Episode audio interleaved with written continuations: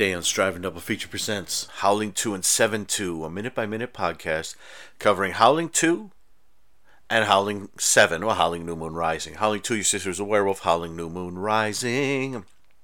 And we are on episode 22. And I have said this before, but I'll say this again. This batch of episodes, like 21 25, I'm trying to keep them kind of quicker than usual, sharper, more to the point, with, with not as many uh, tangents we'll see how it goes. We'll see if anyone likes it.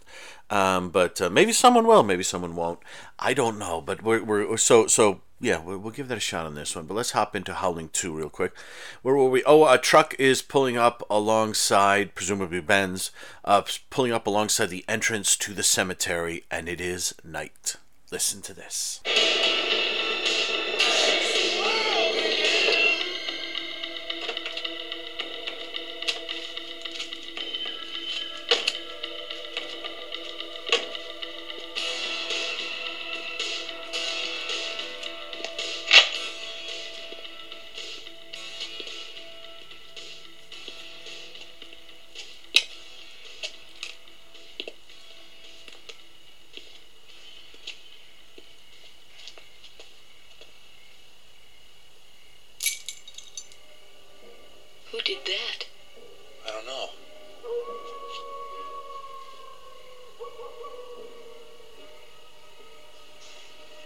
Take this. Wanted a story? Let's go find it. Are you sure this is the way to the crypt? All right, it's Ben and uh, Jenny arrive at the place. Ben has a huge shotgun. Uh, they arrive at the cemetery. I'm sorry, and uh, they find someone's already broken in. A chain has been, this has been torn through or, or broken in, into, well, broken. So someone got in, and they're creeping in, and and um, we see them here, and they're they're creeping uh, around inside the foresty um, cemetery. I hate to say that I don't really have much else to say about this. Um, I'm trying to think. I, you know, my um, my uh, stepdad passed recently. We went to um, see him, and he was cremated, and he has a he's in this cool sort of mausoleum type thing underground, and it's uh, in this nice cemetery in Rochester, New York, and they um and there's a spot, yeah, for it's basically a spot like for uh, uh, him and my mom, and then my brother is right next to them, and there's like a little there's like a little if there's a little light on that flickering, that means there's someone a soul inside. And I thought, oh, that's pretty cool. Because we're to find werewolves in here.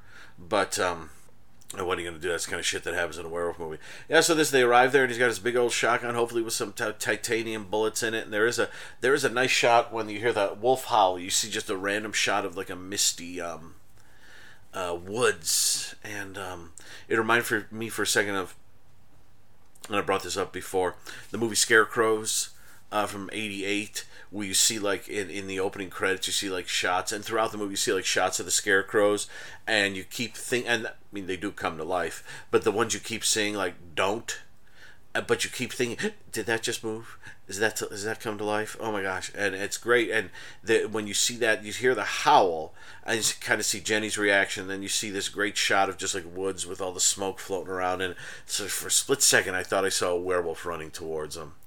Um, and I thought he better have a friggin' titanium, whatever the heck it is, bullet in there, because that wolf could plow through that area and tear him up.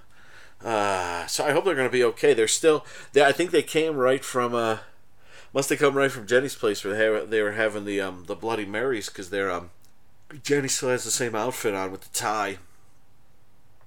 And, uh, yeah, wow, there's so little to say about this minute. Two people walk up to a gate they think it's going to be locked. It's not. They go inside, and someone asks, "Is this the way to the crypt?" That's about it. Um, yeah, you know, maybe, I mean, maybe if he didn't want to be seen, he shouldn't have pulled right up to the gate like that. Especially since the gate, the lock on the gate and such is now broken.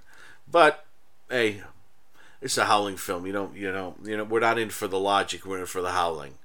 And there really ain't been much in this, but there was some in this minute, and the howling song started off, so that was nice. So uh, so let, let me go on to let me go on to New Moon Rising for you. That was like I said, uh, uh, that, like, like I said, it. Uh, try to keep it shorter. Did I say that in this episode? I'm trying to keep these a bit shorter. So so that was succinct. Um, and I mentioned my stepdad. Rest in peace, Pop. Um, so uh, yeah, so we're going to Howling Moon Rising. I don't know. He's yelling at someone. They're line dancing. There's a drunk guy. I don't know. Something's happening. Uh, listen to this. Yeah. Oh. You won. Sorry we're closing. You have to leave now. Who's gonna make me? You?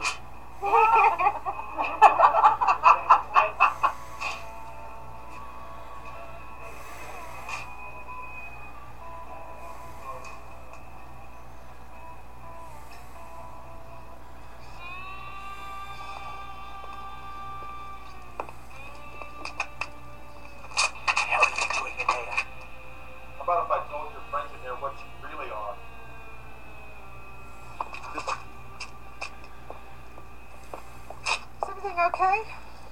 Yeah. Does he know you? He's so plastered he wouldn't know his own mother, even if he went to the zoo.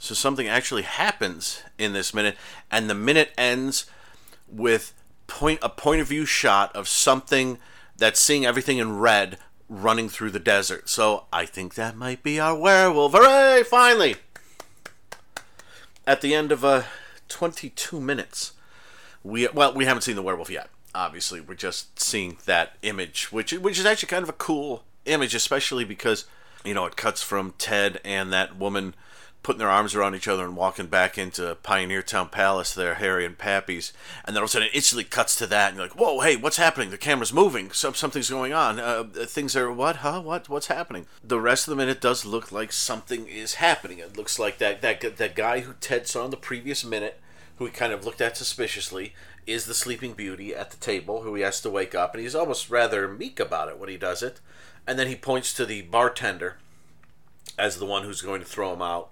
And um, it's funny, the bartender um, isn't. I don't think he's bigger than the guy um, who who who was asleep at the table, but he um, he's just kind of got that crazy biker look to him, and you know he's going to go nuts on you if he has to. So, and it it's I, I think I've said this before. The sort of every once in a while in movies like this, you get storytelling and, and plot points being placed and, and things being done in the way in a way that like it's almost done by like children. You know, when I used to write stories when I was very young, when I first started writing stories back in second, third grade when I was nine or so, if you have to have something happen in the story, you make it happen. No matter how dippy it is, you, you make it happen. And and that's okay because you're a kid. But when you get better at writing, then you learn how to finesse it. You learn how to do it better.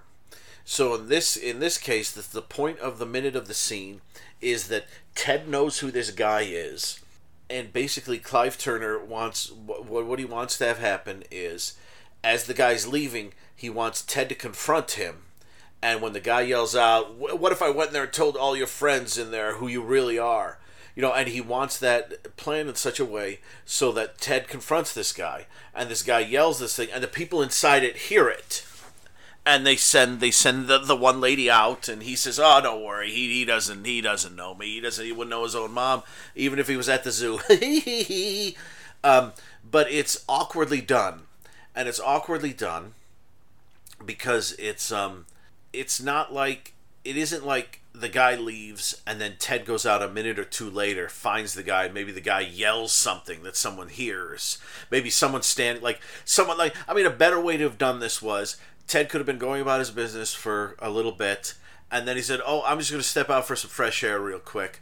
He steps outside for a moment, sees the guy walking away, runs up to the guy and starts to have a, bit of an argument with him or something. And then someone else or one of the other people from the bar is maybe also strolled out to uh, talk to him or just to get some fresh air of their own and they hear the guy yell that. And it's like what was that? Who was that? Oh i don't know. I just saw him over there. I was making sure he was leaving and he started just yelling at me you know something like that. Um, but instead the way it's done is the guy leaves the bar.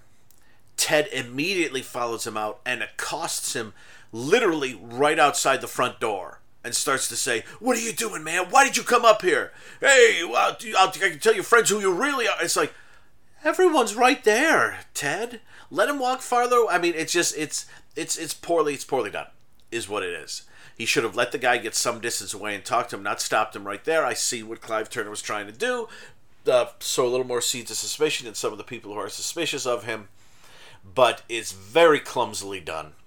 And uh, which is part of the, the joy of the film. Like I said, that's like that's something like an eight or nine year old would write, and um, it's fun to see it in a you know 35 millimeter film made by New Line. That's part of a ongoing, uh, well known uh, series of werewolf movies. I could have, you know, when even if I was eight or nine, I would have written it better than that. When you see it happen, you're like, really? And then when that guy starts to speak, and all of a sudden it cuts to the people in the bar. Here, here's well, they do hear him. I, I'm, I'm actually the first thing I thought when it cut to the people in the bar and you hear that guy's voice is I thought that they could they they couldn't hear him. I thought it was just cutting to them to sort of, you know, when he says, uh, you, "You want me to tell your friends?" Blah blah blah. It was cutting to them to show the friends that he would tell. But when the lady comes out and says, "What's going on? Did you know that guy?" Then we're supposed to have heard that guy.